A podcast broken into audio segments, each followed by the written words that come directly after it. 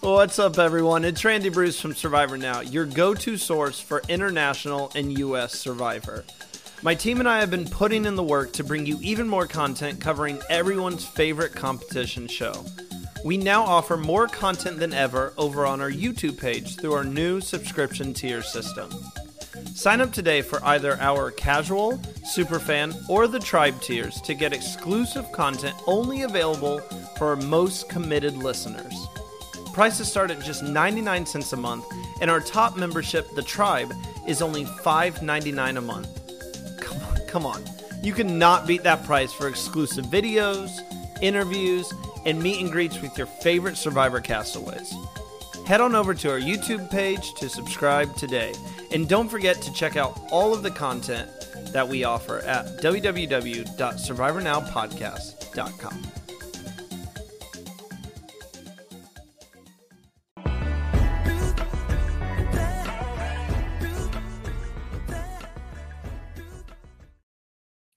Hi, everyone. Welcome to the podcast. My name is Matthew, and I am joined by Survivor Now analyst Oli. Randy wanted to be here, but he is preoccupied at the moment. Today, we are reviewing episode seven of Survivor Cambodia Second Chances. Be sure to subscribe to our YouTube channel and follow us on Instagram and threads at Survivor Now Podcast. We're also on X at Survivor Now Pod. Did you hear Survivor Now podcast is now offering YouTube channel memberships? Yeah. If you want to support the channel while also getting exclusive content, you can check out our membership tiers in the graphic below and select the best option that works for you. Of course, if you are unable to join at this time, liking this video and leaving comments is another great way to show support. Okay. This is a very exciting episode. I'm I'm I really I'm eager to get into it because it's a merge episode. Yay! Finally. Finally, but before we get there, we're going to check in with Ta Keo. It's day 17. And Cass starts off the episode by saying that uh, what the great thing about second chances is the layers of relationships that you have coming into the game because you don't really know where everyone is. And I think this is really great foreshadowing for what's to come. Yeah, like it was really nice to kind of see, like, obviously, Cass. I feel like Cass was very um what's the word? She she was very reminiscent and very I feel like everything she was saying was how you would sum up what probably like Jeff Probst and the producers were thinking second chances should be. So it was very nice to kind of hear that, you know, that's where she was coming from and everyone. Um, obviously she was had just voted in majority, so she was she was she was in that kind of happy state, you like reminiscing state, maybe more than some other people. Savage. Oh, I'll join you with that. Mm. Yeah, no, Savage uh, is not a happy camper. He says that everyone mm-hmm. on his tribe are excellent liars, so that's a, a nice little compliment for them, I guess. Um, but he he's he's feeling betrayed by Cass and by everyone on mm. his hmm. tribe. He got blindsided. Yeah, it's funny that he calls everyone else liars, yet he was lying to Spencer. I also found it was interesting that he was like, "You could have come to me." That's hey, everyone! Pathetic. You could have you could have told me what the vote was. I would have been fine with it. The that is the classic Survivor um, downplay of you could have told me. You could have told me I would have voted, voted this person. That is that that is the one of the oldest tricks in the book. And like again, I'm not going to knock Savage because in that regard, like probably if I was in that situation, maybe that was something I would play up. But I think now, and especially you kind of see it from kind of around this season onwards, using that card, everyone just goes. So like you can tell he was annoyed there was a funny quote that he kind of said, which I feel like alludes to his game like so far. Um, because he was referring to Cass and he was like, she was Bayon, now she's just a Ta Keo. And I'm like, Ooh. I know, I was very much sat there like, oh, okay. Um, so basically anyone does something against you, they're no longer in this Bayon family. Ooh. And we'll talk a lot more about the Bayon family um, as we get farther into this episode. They're clearly a very big, major alliance. Uh, but let's talk about Spencer real quick. We sort of brought him up before. He's now relying on Cass. Yeah. I never thought I would see him in this position. I don't think Spencer saw himself in this position. Um, I feel like Spencer kind of came in. Again, we kind of see how Spencer came into the game very much wanting to get into a better position than he did, and unfortunately, the tables turned on him. And I feel like he he probably thought in his brain he was going to come in and be like, Cass isn't going to be a problem for me. Cass is probably going to be out before I even have to deal with her. And it's like, no. So it will be interesting to see, like, now that they have, like, worked together and actually, to Cass's credit, she has done him a solid. Will that continue? We're going to find out this episode. I have to, before we go any further, I like how much focus is on the Cagayan cast. I think clearly there's a lot of history there between them as players, and it's mm. sort of see their narrative play out. Yeah, I feel like when you look at kind of the cast and who would, because st- right now you have three people from Cagayan and three people from San Juan del Sur, and you kind of would think like, oh, maybe there's that whole thing, but it seems like there is a lot more history and that's the word I'm going to use. There's more history there with Cagayan than there is with San Juan del Sur. It seems like those three particularly have gone, it's a new, fresh game. Whereas it kind of seems like Cagayan is still like, no, I'm keeping on to this past. And I think that the strategy of starting fresh and having a clean slate for everyone is going to do wonders for the San Juan del Sur mm. folks because they're treating it as a brand new game. It's not a continuation of what happened last time. Let's go over to Bayon again, day 17. They receive tree mail that says uh, it's going to they don't it doesn't explicitly say it's a merge, but it does say head towards the end of your beach and await for visitors. Yeah. So there's a lot of speculation going on. They're starting to get the hint that this might be a 13 person merge. Do you know, is that the largest merge in Survivor um, history at the time? Yeah. Yeah. So it, well, taking you in US Survivor, yeah, I know that was the first, I believe that was the first time ever a 13 person merge had occurred. So obviously they they were all kind of expecting like, right, we're gonna have two rounds. But jokes on them. No, we're to go for one round. Um, and I think I think that's kind of good. Like I think that is quite an interesting thing to do because again, it keeps players on their toes and what they did expect to happen. It's like no psych. So I was excited for it. Yeah, I really like this. I feel like when you merge at nine or ten, there usually is a clear majority alliance and a clear minority, and it sort of for the for the next couple of weeks, it sort of goes along that same pattern, I found that there was a lot of wiggle room that they could do with this. Yeah, I feel like with both tribes, there was kind of wiggle room and sort of, right, what's actually happening? Because, and I know sierra alluded it on to KO. She was very much like when when they both got the tree mails, it was kind of like she's so she was being very socially aware, being like, I know Savage is is gonna prefer this, and she kind of knows like this is potentially gonna bite me in bite me in the bum. So I, again, throughout the episode, I could see what she was doing. Um, this was it was not great timing for Sierra and for Cass and anyone else who blindsided Savage. It made me think, oh, you probably really should have gotten rid of Savage instead of Blue. Yes. Well, also, uh, someone who is excited for this is Savage. This is uh, very exciting news for him. It, you know, it's funny with his character. He was dreading a tribe swap when he went to Angkor, and now he is all for. Now that he's on the bottom, he is all for switching things up and potentially calling a new beach home. Uh, so he's really excited to get going there. And before they do leave for the beach, Cass, Sierra, Abby, and Spencer all agree to stick together. Mm.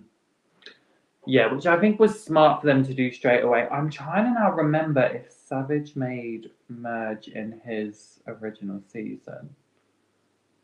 I can't remember. I need to look back. I was. Yeah, I'll look it up in the archives. Yeah, but um, no, I think that was definitely something that, you know, for Cass's reassurance and Sierra's, I think it was a smart thing to do because it kind of does put that thing of right, Spencer, like what are we're gonna do.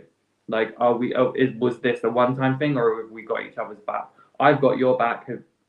So, I, feel like any numbers that you could possibly secure right before a Mm. merge, you have to. Even if you know you're it's not majority, at least knowing that there is group of people that you can potentially say they are on my side. I think that's really important. it's ensuring like going into a merge you're you have an idea of where the numbers are or can go you want to ensure that you kind of know where people sit because it's it will be the ones that you're unsure of or because i don't even want to say swing i want to say the ones the ones that you're unsure of are going to be the scary ones because you don't actually know where they are whereas someone could just be good with both sides, like we see later on. And that's where the swing vote comes into play. Absolutely. Uh, But we do find out it is officially a merge. We do get a merge feast, something that we are seeing less of these days. So it was kind of nice to see it in this in this past season. Uh, so it all it's all starting off as as fun and games and reacquainting. Um, Joe does say that he is very nervous seeing how many people there are now to navigate uh it, it, and he says it's like it's like being back at day one again which is kind of true for something Yeah. like this you you all of a sudden the lines are blurred Oh yeah, well obviously merge is such a re- like a reset in the game in the sense of it's a completely different phase to what they've been kind of doing. It's like there's always been this set of people, but they've always had that thing of there's another tribe dynamic going on. Now it is just one tribe, and all the dynamics are merging in together. Um, um, so it's just seeing kind of how that's all going to go. That was my best dad joke. i know i feel like i should remove you from the stream because of that Oh. Um, but it is, it, to be fair, the one good thing though about merge is we see some people that have finally kind of had not the redemption, but they have it, they've definitely shown that they have now done better than their previous seasons. With I remember specifically Wentworth and Yeah. Kimmy first time they've made merge, so well done to them.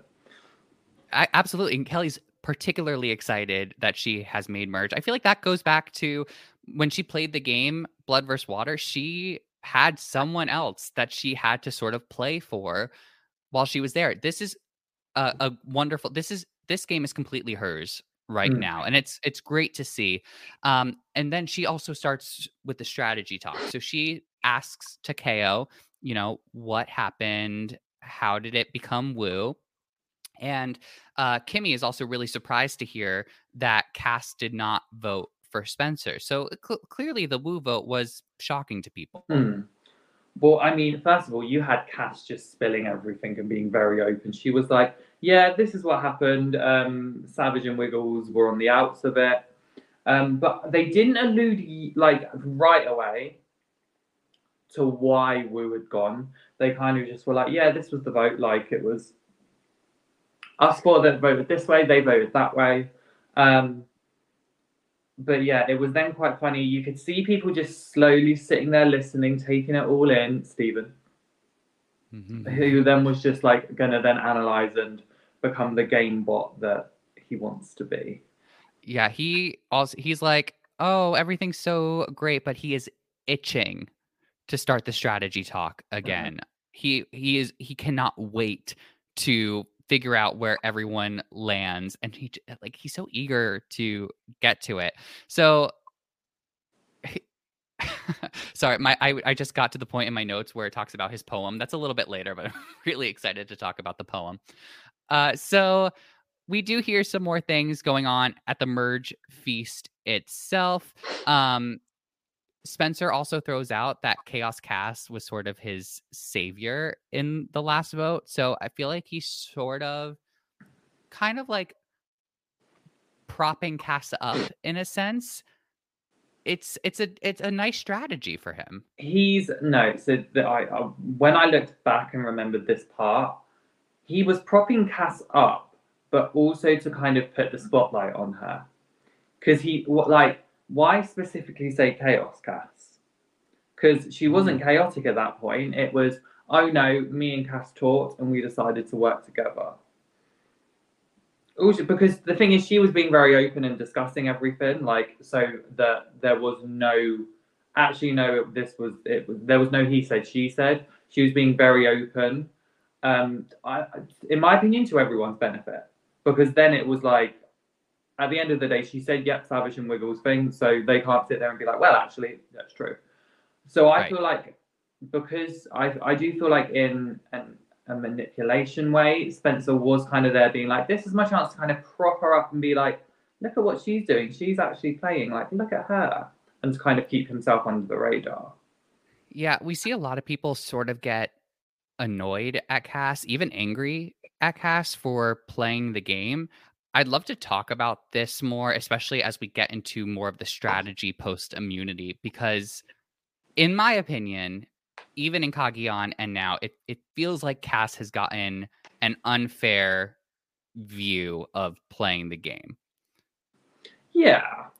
I think she, but I feel like it's that thing of, so I know that with the kind of this merge group, and I know we're probably about to talk about it, there is sort of this sense of the people that want to play and the people that want to play like a family.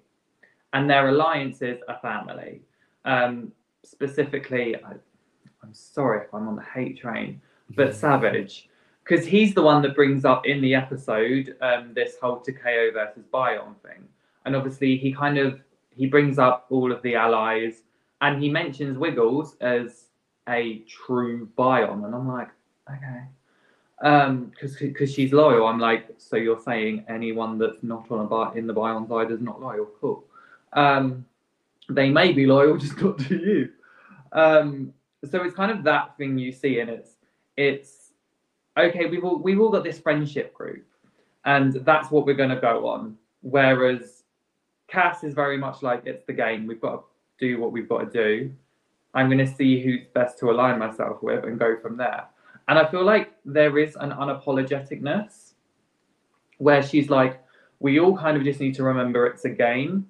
So when it comes to the game side, is what it is. And I feel like that's kind of what sometimes is missed on the other side. They kind of are like, oh, well, how do you how can you do this? We've we've built such a great connection, and it's like, it's a million dollars.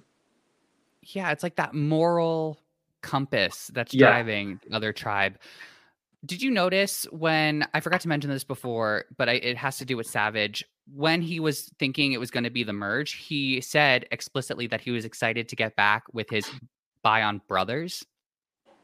So, so there is another hierarchy that he's sort of hinting at in his confessionals, at least, which we'll get to and he and Jeremy reconnect and they sort of establish that their numbers, like you said, Wiggles is one of them, but they establish that their seven person alliance is going to be Tasha, Fishback, Kimmy, Wiggles, and Joe.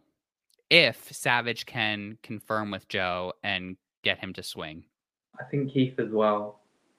Oh, yes, Keith is in there Yeah. too. Yeah, so it was very funny that when he was talking to Jeremy, the first person he mentions out of nowhere is the person he wanted to go after before, Fishback. And I was like, oh, is he is he finally up there now for you? How lovely. Um, and then he goes Tasha, and then Kimmy, and it's very much. I feel like we've we've seen how kind of transparent um, Savage is with with the viewers in his confessionals that we kind of know his hierarchy. So yeah, it's, it's Mm. Yeah. I I'm I don't want to see Savage at the end. I think he I think he's wonderful television like for a reality TV. I think he's he's a great character. He's sort of the antagonist, I would say at this point in this season. Um, and that's fantastic. I'm going with what I said before when we talked about the Woo vote. Savage seems like a very easy person to blindside. And I'm sort of getting the impression that that is what's his, that's going to be his fate. As a reminder to anyone who's watching this along with what with us and is rewatching the season, this is my first time watching the season. The only thing I'm aware of is the winner and nothing else. So I'm just reading into the edit, trying to piece the story together. And again, Savage just seems like a very easy person to blindside. I think with Savage, I kind of mentioned it last episode. When you watch the season back, there are periods where he sort of sometimes has the blinders on, and it's it's making sure he has that person to help him take off the blinders and go, keep an eye out. Because um, again, I think like last round, the reason it was so easy to blindside Woo is because he just had his blinders on and he couldn't he couldn't see what the others were talking about. And because he pushed so hard and made his point across, the blinders. Um, so yeah, he needed Tasha. So now that he has Tasha, now will those blinders remain? Let's see. Let's see. I I seem to think that he might pull away from Tasha again. I think because he has his Bayon Bros, like I think that he's going to really encapsulate himself in that group. Mm-hmm. Um, so we'll we'll see about that. But then on the flip of this, we get Kelly and Cass, Kelly Wentworth and Cass, who are discussing their numbers, and they want to include Abby, Spencer, Sierra, Keith in this group, and yeah. Joe. Joe, between the two alliances that were listed, Joe was the only one whose name appeared twice. Yes. So I think it's very clear that Joe is in this swing position. And again, I want to say there's a difference between swing and wild card. And I feel like we have one that's one, one that's a wild card and one that's a swing. Joe is the swing. Yes. Because both sides kind of want to work with him. And then the other person who is kind of in the middle, but is more of a wild card, is Spencer because it's very clear he has the connections with Ta Keo, with kind of Fishback and Jeremy and Tasha to a degree, but he has also built this connection on the other side with Cass and Sierra. So it's seeing where he actually does feel like he wants to go, which yeah, makes no him one, more of a wild card. That's true because no one really, and also with Cass, no one really knows what is up with that relationship. They know that they have butted heads in the past but now they're working together it's a very confusing dynamic where it's like okay but are you seriously working together? Like what's the status of this relationship here? Yeah, yeah. but let's see let's talk about savage uh trying to reconnect with joe. Uh this was and you know a pretty typical conversation. He tries to reconnect with joe and see where he's at but the main goal of this conversation is to get joe to stay Bayon strong and stick with the numbers. And Joe's kind of playing into this. I feel like he's like um he acknowledges that Savage is playing with his heart and is like very very clearly wearing his heart on his sleeve so he, he's easy to read his emotions easy to blindside uh, and wants to but Joe's saying he wants to keep his options open because he does sort yeah. of have this connection with uh, Kelly Wentworth in particular from yeah. the tribe swaps. Yeah, so I think like it's again, it's that thing of it's very obvious that um, Savage is a very emotion like a not emotional player, but like we said, heart on his sleeve. He'll not emotional, but he's a very almost upfront player in the sense of you can always kind of gauge where he's he's an open book emotionally, if that makes any sense. Um, so it, I feel like for Joe, Joe can see that and be like, okay, this is that could be a good option because it's like I can at least gauge there where I know, like I can kind of gauge people's emotions and seeing how they feel and get that sense a lot more easier.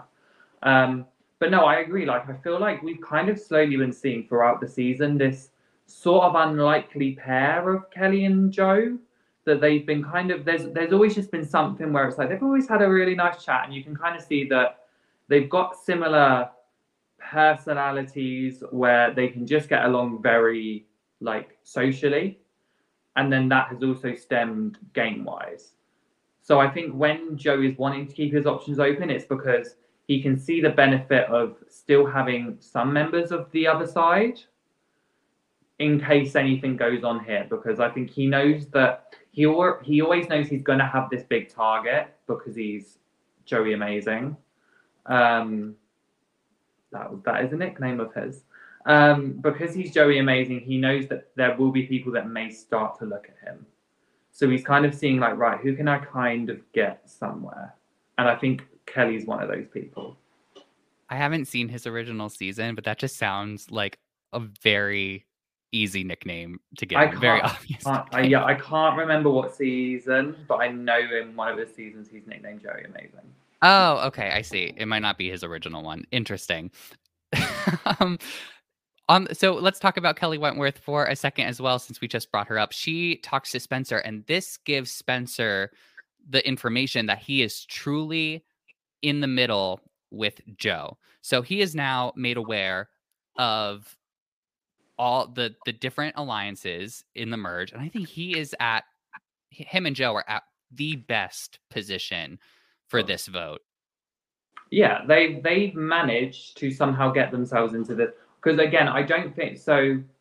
For Joe, I think he's he was able to position himself there very well because he was he he kind of knew he could kind of sense that he was always going to have kind of the Bayon people wanting to stay with him because he built a good connection with Savage and Jeremy with the alpha males, and then he worked on the other side with getting the girls good. Sorry, um, so he was always in this good position. Spencer, I feel like just due to not the roller coaster he's had, but because he's had to fight and fight and fight, he does kind of become this number. So I can see it. And you kind of obviously we did see the both talking um, and trying to decide where they're thing. And I do have a, an opinion on that one.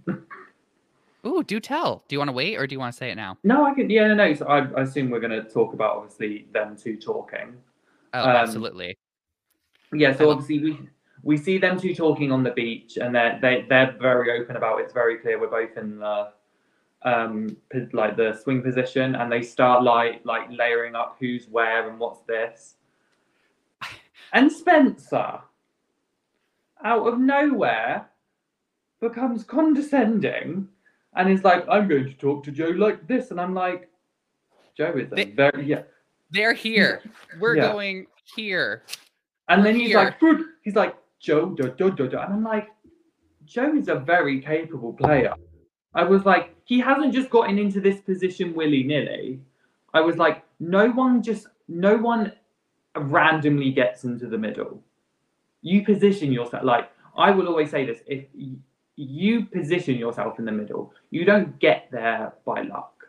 So when I saw Spencer talking and was like, I'm dumbing it down for Joe, I was like, no. I was like, Joe very much got into that position himself because he is a very savvy player. I was like, so there's no need for this condescending confessional thug. And also, Spencer, if it's that difficult to explain that there are two large alliances and you two are smack in the middle, maybe you're explaining it incorrectly. It shouldn't take that long. no, it should just be these people are this side, they're this side, we're here. How are you feeling about people? Yeah, it didn't need all of that sand art, but we get a No. lot of sand art this episode, which I was excited to see. I love sand art when they do it. It, it makes me feel like, oh, we're forming a plan. and the plans usually fail. It's really fun. Um I'm glad we talked about that because I also was just like, what are what are they doing here? And I I want to think hope like I want to think maybe during Spencer's confessional, the producer was sort of like guiding him to be like, how did you break it down for Joe? How did you was Joe confused? Like I'm I'm I'm hoping it was that, but, Yeah. you know, who knows? Who knows? well, let's go to day 19. Uh actually this sort of bleeds into it, but Cass has been trying to get information from Tasha and you know, Cass is sort of right in her feelings. She does feel like there is a bro down going on. correct, and that Bayon is all still together, also correct. So Yeah. her inklings are correct, but she starts trying to get this information out of Tasha, and Tasha's like, "You betrayed me on our original season. I'm not playing with you," and it is very clear that Tasha and Cass are just on opposite Yeah. lines. it's it sounds like again this probably sounds like i'm gonna it's it's not a full negative to tasha but it's very clear she's holding her last season resentment and it's like again second chances you've got to learn to adapt and because i think cass she was very clear on the dynamics and it was it, when you watched it when i watched it back it was like cass is like there was points i was like Cass. I was like slightly threatening. I was like, we calm that down. But to to Cass's like credit, she was kind of being like, this seems like the dynamics. This seems what's going on. You could be a potential threat due to your challenge prowess, and it's very true because Tasha won three immunities in her last season, so she is very much capable. Um, and then obviously Tasha just comes up with this very bogus story. Um, and it's like I it's like I was watching it and I was like, technically I am nowhere near Cambodia, but I can feel that live from all the way over in the UK. I was like, you, can smell that live from over here. Um, so I feel like that didn't really do her any favors because you could actually see the ingen ungenuineness. I think that's the word. It's the word I'm going with Ingenuity. No, that's not the right word. something but basically you you could it was very clear she was not giving Cass the genuineness that you you should have at least tried to do with that in that Now, situation I'll say I I didn't. It wasn't in Cass's tone. I never really got uh threatening. What I did get more was very matter of fact. But my biggest issue with Cass's gameplay here is that it seemed like she did not know when to let off the gas. You know, she she Yeah. sort of she kept. Pushing. I feel yeah, and I I feel like with Cass, she knew what she was trying to prove instantly. And I feel like seeing Tasha's lie very clearly, that should have been enough information for her to say, okay, great talk. yeah Go on your way. I think she I think Cass wanted confirmation of yeah we're good let's carry on and when she didn't get that she was like no I'm going to keep prodding then and then I think that's where Tasha could feel that Cass could then feel Tasha's hed- he- hesitation so then both of them were kind of going hmm so I I I do feel like there could be something brewing there. Well, something is definitely brewing because right after our very quick one minute ad break, we are going to talk about an argument that happens at camp. So we'll be right back. My name is Jonah Fielko, and I'm the CEO of Bracketology.tv, fantasy sports for reality television. We offer fantasy games for shows like The Bachelor, Survivor, Big Brother, RuPaul's Drag Race, and counting. You start by creating a community. Within your community, you can create a fantasy league for each show that you want to play fantasy games for. Within the league, you can choose up to three of our four game types, and our most popular is the Advanced League. Choose a team of contestants, and depending on what they do and say during the episode, that's how your team will gain or lose points each week. We also have elimination style games like our confidence pool.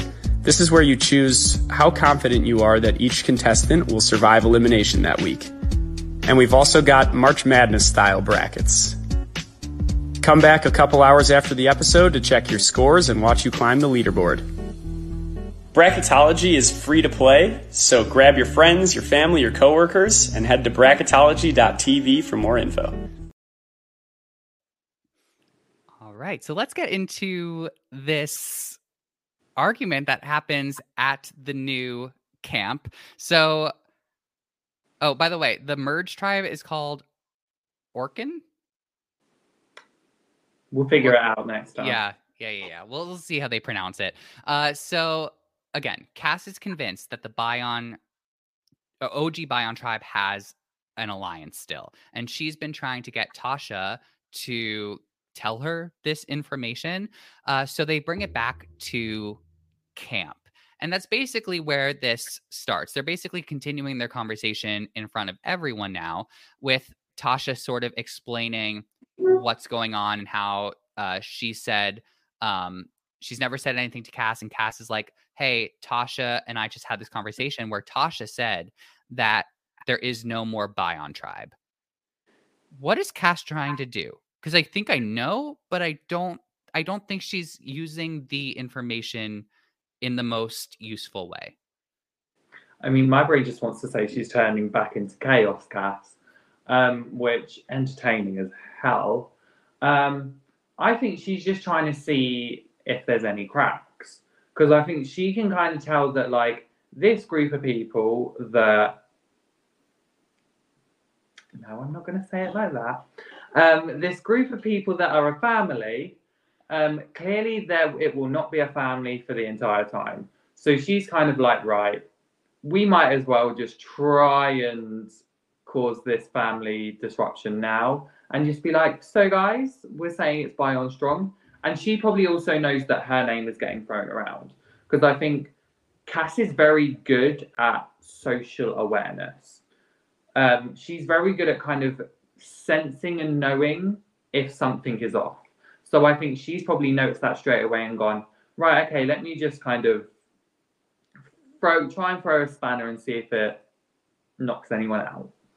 Um, so that's probably why. That's my gauge on it.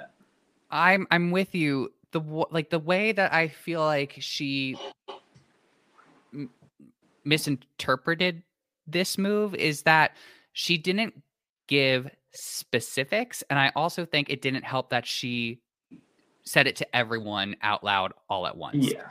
I feel like if she really wanted to put doubts into people's heads and plant that seed, she should have spoken to people one on one, you know, Mhm. and sort of slide in the Tasha said she's not working with Bayon, you know, like like sort of slide that in there.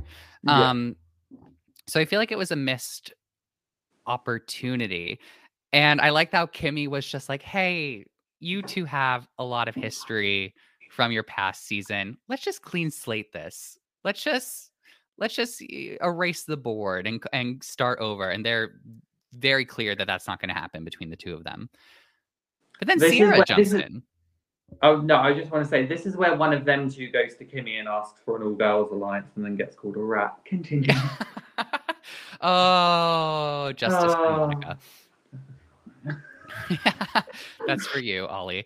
Um, but let's talk about Sierra jumping into this conversation and making it even more confusing. Yeah. I looking back, I was like, well done, Si- well, at first, like when I was watching it, I was like, well done, Sierra. And then I looked back and I was like, there was no context. Had had there been some sort of way that it she was able to bring that into the conversation, but it it seems from the edit, it looks like obviously she kind of came out of nowhere and was like, this is why we're saying this. Um, I mean, because the thing is, with what she was saying, I don't see the lie. Because technically, Woo um, Savage was getting closer to Woo, and when she broke it down, she was like, "Well, actually, this is why we went against, we went for Woo, and why we went for Savage because Savage is saying he's Bayon strong, but wanted was working with Wiggles and Woo, who wasn't a part of Bayon. So it wasn't the fact that what she was saying technically she had merit. It was the fact that wrong place, wrong time. Right. She was correct. Savage Woo getting too close. Also, I'm sure at some point in their conversations at their camp, the, you know, whether he wanted to or not, the idea that there were larger threats on the other tribe probably came up, probably to Yeah. protect Savage himself. So it was odd to me. I love that you thought that this was uh, like good on her at first because the at the moment she did it, I was just like, why are you inserting yourself here? Yeah. I, it was also for me what made me instantly say no one's going to buy this is the fact that she voiced something was challenged by the people there. So, right, she said, she hinted at Savage said Jeremy is a strong threat.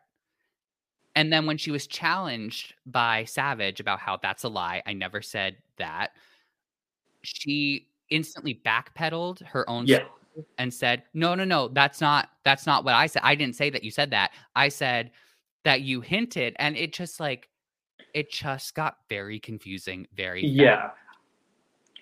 Again, it's one of those things where she she tried she, again wrong place wrong time and i think because people's backs were up anyway with the cass and tasha thing as soon as she came up to it it was well hold on let's get clarity then and when she when she even did a little tiny bit of backpedaling it was the little bit that savage needed to be like and we're going to remove it and it was like oh because now because of that, I do feel like people aren't going to actually take what Sierra said as credible when it's, there is some truth to it. There's some merit. You're right. You're right. They're not going to take what she said at face value. Eh, It's that's that Yeah. what was so that what was that's what was hard to watch because I'm rooting for Cass, Sierra, Wentworth, um, everyone who's in the Abby. You know, like I'm I'm rooting for them. Also, I forgot to mention this. I just I want to backpedal a little bit. When Cass and Kelly were having the conversation about who to work with, and they mentioned Abby. Cass said, and I want to quote this so I get it right. Um, Cass said in re- in response to including Abby in their numbers, she said that oh sh- that's great because Abby knows she can't win, and I was like, I I'd love to ask Abby at some point at this point in the game, you know, were you still feeling confident? Because I, I'd love to know, like, was was Abby? Did Abby really think she couldn't win? Because I think she has a strong case to this point in the game. Yeah. Right now, she has a very. She does have an underdog story in the sense of everyone was counting her out, everyone was calling her too emotional.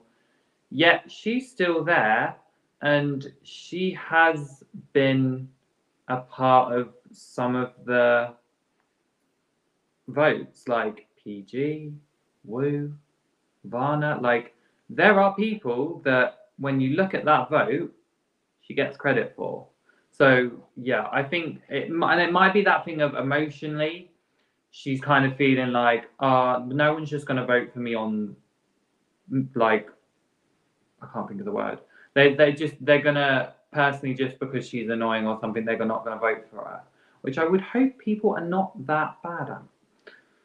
Yeah, especially with a group of returning players. I hope they understand good game is good game. Yeah. Uh, so let's get to the individual immunity challenge. So again, now Well, you know who I'm. Wait, there was one thing for. we didn't talk about. What did we not talk? What did we miss? The poem. Oh, the poem. Okay, yeah. So the. Thank you. I was hoping to erase that from my mind. Uh, so everyone is huddled under the camp tent because of a storm, and to entertain everyone, Stephen Fishbach decides to recite a poem. Uh, it gave me very like, you know, I think he was trying to do like uh, open mic poem at the club type of vibe. It came across more like high school recital of a poem to in front of the class type of thing. I I was Abby, Cass, or Kelly in that situation. I would have been behind him, being like, like I would like it just came out of nowhere, and then obviously like when you when you listen back to what he's saying, you're like, huh, what? And then you've got.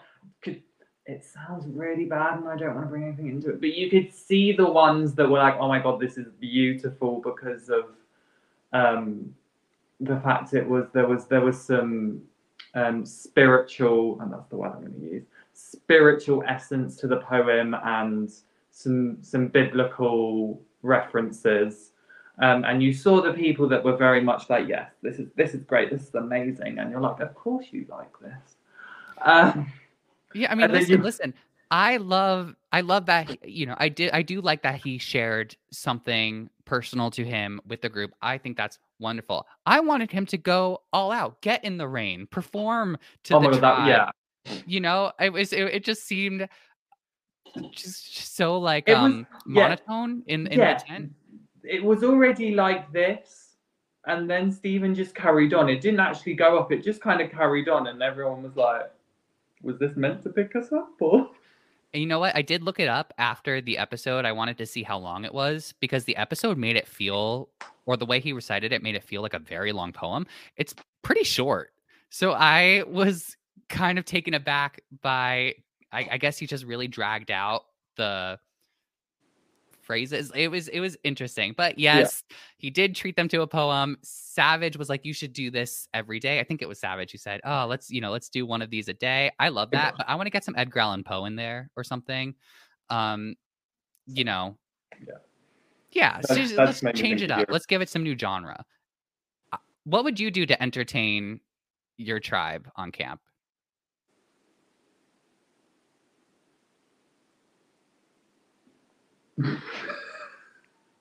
Stand up comedy? yeah, I just probably roast people. I love a roast. Love a That's- roast. That's gonna win you some friends. Yeah, but just because I have that personality that I will just kind of wit like quite quick-wittedly say something, and people are like, "Oh," and I'll be like, "I'm joking," um, and then it was just that's the kind of thing I would bring. I feel like I would just kind of bring that funny, irreverent sort of quick wit. Um, that's how I'd probably try and entertain people, or I'd just be like in the corner because I have these moments where I'm just in the corner in my own little world, and I either look stone cold like or everything, and people just look at me and like, Oli, what's wrong? And I'm just sat there going, sorry, I just zoned out. Wait, but then in a confessional, someone's like, I don't know what Oli is doing. It looks like he is looking at one of every single one of us like we're not gonna win and we need to get him out. And I'd just be sat there like, sorry, it's just my face. there was some truth to your thing, but it was just my face. Yeah, I still want to win. Uh, I don't know. I'm not going to win, but it's just my face. let's go ahead. Let's get into the immunity challenge. Uh, that was a fun little detour. Uh, I, you know what? As much as I will say on this season, I'm getting a little bit tired of Fishbach. I actually see Fishbach in a position the way I, I feel like he's going to get very close to the end. I, that's just how I'm sort of perceiving his edit and the fact that he is in a majority alliance. So I feel like he's going to get close, but then cut off. And Yeah. I want to see how that arc plays out. I want to see if I'm correct about this. All right. So Yeah. we get to the immunity challenge, and this is a very simple one. Each castaway will stand on a narrow beam while balancing a ball on a platform. At regular intervals, the castaways will transition to a narrower area of the beam, and they will also move their grip farther away from the platform holding the ball. The last person to not fall off or drop their ball wins individual immunity. Each section is going to last 10 minutes. I just accidentally hit something. Uh, and at uh, we've seen this challenge. It debuted in Cagayan, so it was completed by Cass, Tasha, and Spencer. Uh, and if we were there, he would have done this too. And the challenge ended with Tasha beating out Spencer and winning immunity. I think this is the most excited I've been to see one of these redemption stories on the show because that's interesting that it came down to the two of them. Yeah, so it also brought a new level to the redemption thing of it's not just Cass and Spencer trying to redeem themselves and actually win this time. It's that thing of can Tasha now retain her title? Because she's and especially because it was the only other time it's been played was in Cagayan. she's the only one that's won this. So it's kind of one of those she's now got that on her shoulders being like, I've done this before. Can I do it again? But it was it was a fun challenge. I feel like I I feel like I would have struggled with the balancing on on the ball. The beam, I feel like I saw a trick. I saw a little hack that during the challenge, and I was like, "That's actually smart, and that's probably what I would have done." But the, it would have been the ball, balancing the ball. That that's where I would have struggled. Was your hack standing sideways? Mhm. Yeah. So not so- so at, on the first thing, so we're talking about Joe for anyone that's Yeah. sure. You go back to the challenge. Everyone else is stood forward, and then you have Joe and Keith that's standing on the side. Doesn't work out for Keith, but Joe, he the first round he is completely like solid to the side, and ball like that. And what that does is it gave him a lot more balance on that first section. And then the further down we got, we saw him rotate himself to kind of Mhm. almost be facing like the corner, which benefited him a lot more because it took away almost like the gravity element where everyone else was having downward momentum. So everyone else was still trying to balance, but then having this downward momentum of gravity. He was already combating that by being like, my body's going this way, so it's already hitting the gravity, giving myself that correction. So now all he has to do is kind of focus on the ball. Whereas everyone else has to focus on the ball, but also their balance. The ball, the balance, and the wind. Yes. So this works out for Joe. He ends up winning immunity and he beats out Spencer. So Ben Spencer doesn't get his full redemption. He does outlast Tasha, so that's something. But Joe ends up getting the win uh, over Spencer. Uh, it's interesting that Spencer made it to the end twice of this challenge, but then Yeah. couldn't get it. Probably so annoyed about that as well. I, I know. Also, yeah, the necklace. is beautiful. I was just gonna say. Beautiful. I was like there going, yes, I'll have that necklace. yeah, art department really really did very very well. I love the necklaces, but this one was there was something special and royal about this. So Mm. that was uh really gorgeous to see. Yeah. And Joe gets to be the first one to wear it. So now we go back to Angkor. Welcome.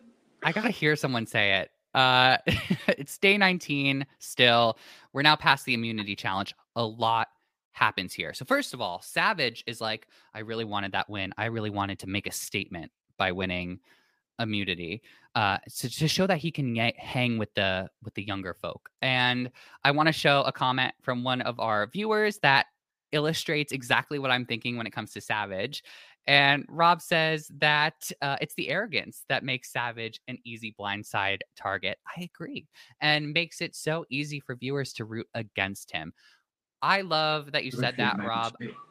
What'd you say? With the emoji. Yeah, the emoji's wonderful. I think we need a, a, a great personality to root against. And the excellent thing about Savage is that I like that I I do enjoy him as a person watching him on TV. It's not anyone that to me I'm like, "Oh, I just I can't wait for them to be voted off." Like I enjoy his storyline so much and I do love that we had that moment with him in the beginning of the season where he talked about meeting his wife and we got to see this beautiful side uh, of Savage. So we do need someone to root against. That's what makes Survivor so interesting and so epic. Uh, but yeah, I definitely agree. And once again, we do record these episodes live. So if you are listening to this on YouTube or on Spotify, feel free to join us next time and engage in our conversation. All right. So he wanted to make a point, but now he tries to convince Fishbach, Wiggles, and Joe that Sierra needs to go. But they all want Cass out. So this is this is the perfect example of he was going to try and have the blinders on. And this is again, this kind of is where again the blinders kind of come on, and it's a disadvantage to him because he was basically being petty over one comment, and he and if he had pushed too hard, I feel like it could have really bit him in the butt because everyone would have gone, someone easily could have turned around and been like, and to be fair, I think it would have been Jeremy. I, this is my theory. If Savage pushed too hard for Sierra, um, Jeremy would have been the one to call him out and been like, you want to get him out, you want to get Sierra out because she called you out specifically. Um, and I feel like that was good on the other people's parts to kind of be like, no, Cass is the more Cass is the more dangerous player. And I think the one time Savage did, did well is he could tell that everyone wanted Cass. No matter what he was going to say or do, he wasn't going to get his way, so he just had to bide his time. So yeah, it was. He was just being paid.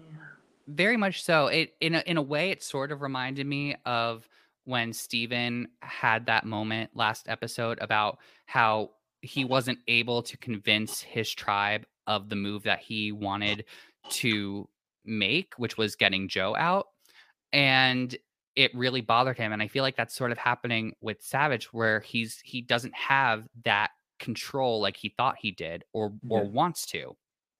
again, it's that thing of we've seen it time and time again of during the swaps. He goes into a situation and he already wants to establish his dominance and his control. Um, I don't think I think this one because he knows he's in such a majority position straight away. I think he was able to kind of be like, okay, I will push. Like I, I want my I want my opinion to be heard, but very clear my opinion is not the majority of the opinions. Still keeps me safe. I'll just shut up. Yeah, and we get uh, a slight twist on this with Joe and Spencer. They both are starting to get the sense that the numbers are headed in a particular direction, and sometimes it's just easier to. Who are you looking at?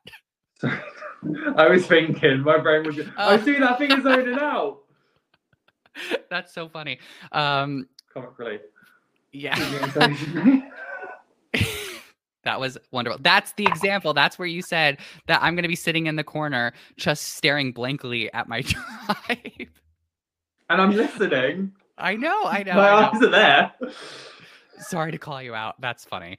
Um, so I don't even know what I was like. But we get the same thing with Joe and Spencer, where they know where the numbers are falling, and now they're they're just deciding, am I going with the majority or am I not? And I think they're both getting the idea that it's just kind of easier to go with the majority for Yeah. this initial merge boot. Yeah, it's it's Spencer having no issues going against Cass. Yeah. Being like, I've got your back, babe. Not this back, but another back. Um, what back that is, I don't know. But yeah, he was he was very quick to jump ship. But credit to the girls for being very socially aware. Because Yes. you you could tell the girls straight away when no, that's going on for too long. What's that going on over there? That's Yeah. what I was looking at. I was looking at the beach and everyone talking. Um, yeah, no, I think I think that the four girls were very socially aware, so they were like, right, let's see if if they are going to split the boat, let's see who we can bring in for it. s- they do decide. So that's what they're getting at. You're right. So the group on the beach Jeremy, Spencer, Joe, Tasha, Savage, Kimmy, Fishbach, Wiggles, Keith they all decide that they're going to do a 5 4 split five votes on Cass, four votes on Sierra. Back at the camp, Cass, Sierra, Abby, Kelly Wentworth, uh, they are discussing the fact that they are anticipating a 5 4 split in that same way. Cass says that she only needs one person to vote out Tasha Mhm. with her. That's not a bad idea. I think the way it could have been stronger is if she pitched someone else. Yeah. The only issue is who would have that. The only person she could have pitched that to potentially was Joe. Because when you look at everyone else, well, Savage ain't one going to do it. Tasha, duh. Um, Jeremy wasn't going to do it. I don't see Kimmy doing it. Wiggles has been Wiggles. Um, she's been wiggling away that season. Um, who else is left? Keith, maybe, but then I feel like Keith Keith kind of did allude to Cass causing problems, so I don't see that happening. I also meant the instead of saying let's vote out Tasha, saying let's vote out Wiggles or let's vote out Keith, someone Yeah. who hasn't made as much as an impact, or maybe I don't think Keith would have worked because I know um, Wentworth has some sort of relationship. Yeah. I mean, I don't know what happened their season, but like they know each other. Um, but I think Wiggles might have been a possible vote here. Yeah, Wiggles or even Savage if they wanted to get Spencer, because they could have been because they could have turned around Spencer and gone, well, remember he lied to you, remember he wanted to get you out. So yeah, no, yeah, I get that. Well, Cass tries her best. She tries to talk to Spencer, and Spencer does a really good job here. I think just sort of keeping it vague, but you know, not really committing to one thing or the other. Um, giving enough. Yeah, he, he's he's giving trust enough to to Cass. Um, let me see if I have any other quotes or anything here but i mean it's just more it's more of the same or more more of the same approach of you know like uh we we didn't work together the last time. Let's work together this time. Mm. uh, and i think with spencer in particular uh he he says he he wants to keep Cass this time but he's not sure that he has any of the power to really save her at this point. I think he has a, a point there um and he, you know tasha is a friend to him so he's he's sort of struggling with that too. But I he's excited he, to have power. Yeah. I think he he knows that there is power, but it's not a lot. And he knows that obviously Cass has shown that he's they're willing to work together. But I think Spencer has this dilemma of he knows he can work with Tasha. So is he gonna try and see if he, they can go back to that, or will he want to try something new and you know have a second chance? And we see that Spencer is all about adapting his game. So now we're at tribal council. This is Joe and Keith's first tribal council this I season. I would be terrified if this was my first tribal council of the season. Oh god, yeah. Yeah, but then Joe doesn't have to worry; she's got immunity. Joe, Joe's sitting there still being like, "I'm chill." Yeah, he's like, "I'm, I'm still basically not even yeah. here." But then I think with that immunity, he kind of he wasn't in control of the tribal, but he was able to kind of be a lot more open than other people were alluding to because during the tribal, obviously, he kind of pointed because he was in front of the girls and went, It's one of these three. Just FYI, just throwing that out there. And I was like, What was it? Yeah, that that was that was great because it, it, he sort of answered Jeff's question about like, you know, we're talking a lot about Cass, Sierra, and Tasha, but shouldn't everyone be nervous? And he's like, no, you know, like like this is the first Mooj uh merge merge merge boot and he's like you said he basically was just like it's just easier to get rid of one of the three of them so that's yeah. what we're doing uh other notable things that happen sierra says being at camp is greater than chaotic the, the feeling there because of you know the quick gameplay that's going on. We've heard that a bunch of times this season. Cass says she isn't the one playing the chaos game this time, but she feels that other people are pretending to play the calm game when in fact they are playing the chaos game. I like that Tasha shut this down right away. I think this was this was I think this was a good move. I think it further separated Cass from yes. the tribe. Yes, it did, but it was literally the Tasha's reaction. I was, I just, it did, it, I was, she was not here for any of it. And again, I agree, it was a good move on Tasha's part to be like, actually, no. There was the tiniest bit of truth there, but there was that thing of the issue Cass has is she is known as Chaos Cass. So if if you and if you've already shown some chaotic tendencies, it's going to be hard for you to point the finger because it's very easy to get that narrative on you. Yeah, I could see why Tasha was upset by this. I could see why it was, or, you know, it was just annoying because yeah. she's been hearing this all day. Cass yeah. has been working this narrative all day. It is clear to Tasha and to everyone else that this, these seeds have not been planted properly and it's it's just you know no one's paying attention to this strategy from Cass anymore. So I like that Tasha was just kind of like, can we give this a rest? Yeah. Please. And she she says, like, they're trying to mix my words, Sierra and Cass, in a way that is advantageous to their game. And, you know, everyone else you can sort of see everyone else is sort of humored by this as well. We get a lot of cutaways to a lot of the castaways chuckling um, and making faces to each other about everything that's going on. We get again and again the tasha told me cass she says tasha told me that the Bayon alliance was over. Sierra like you said Oli points out some of these hey there are some things that Cass are saying that are true, which I'm just like, so are you also saying that some of the things Cass are saying, Cass is saying is a lie? Yeah. It's to be fair, I do feel like Sierra made a very good point of like you want to be here to play and all that. And again, there was it, it was that thing of there is merits, but then there's also these other things of you don't playing you playing big doesn't necessarily mean playing good. Sometimes yeah. it's that thing of I just need to survive. I don't need to make a wave because if I make a wave, it's going to be bad for my game.